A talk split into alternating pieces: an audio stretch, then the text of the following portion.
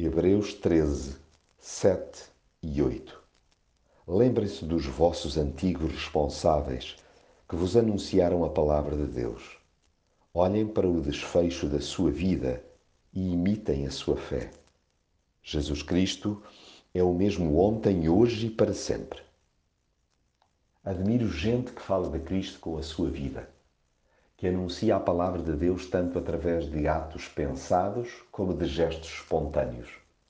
Os seus melhores discursos passam sempre pela demonstração vivida do amor a Deus e ao próximo.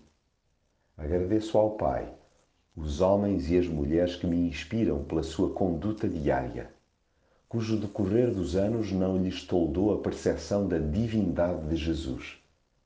Mantendo-se permanentemente apaixonados pela sua pessoa, pois estão profundamente convictos que Ele é o mesmo ontem, hoje e para sempre.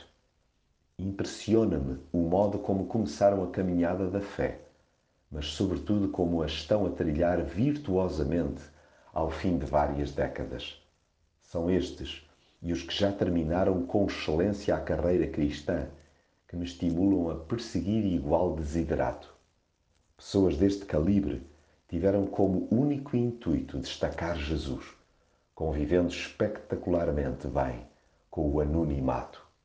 Bastava-lhe estar à sua sombra, que se davam inteiramente por felizes.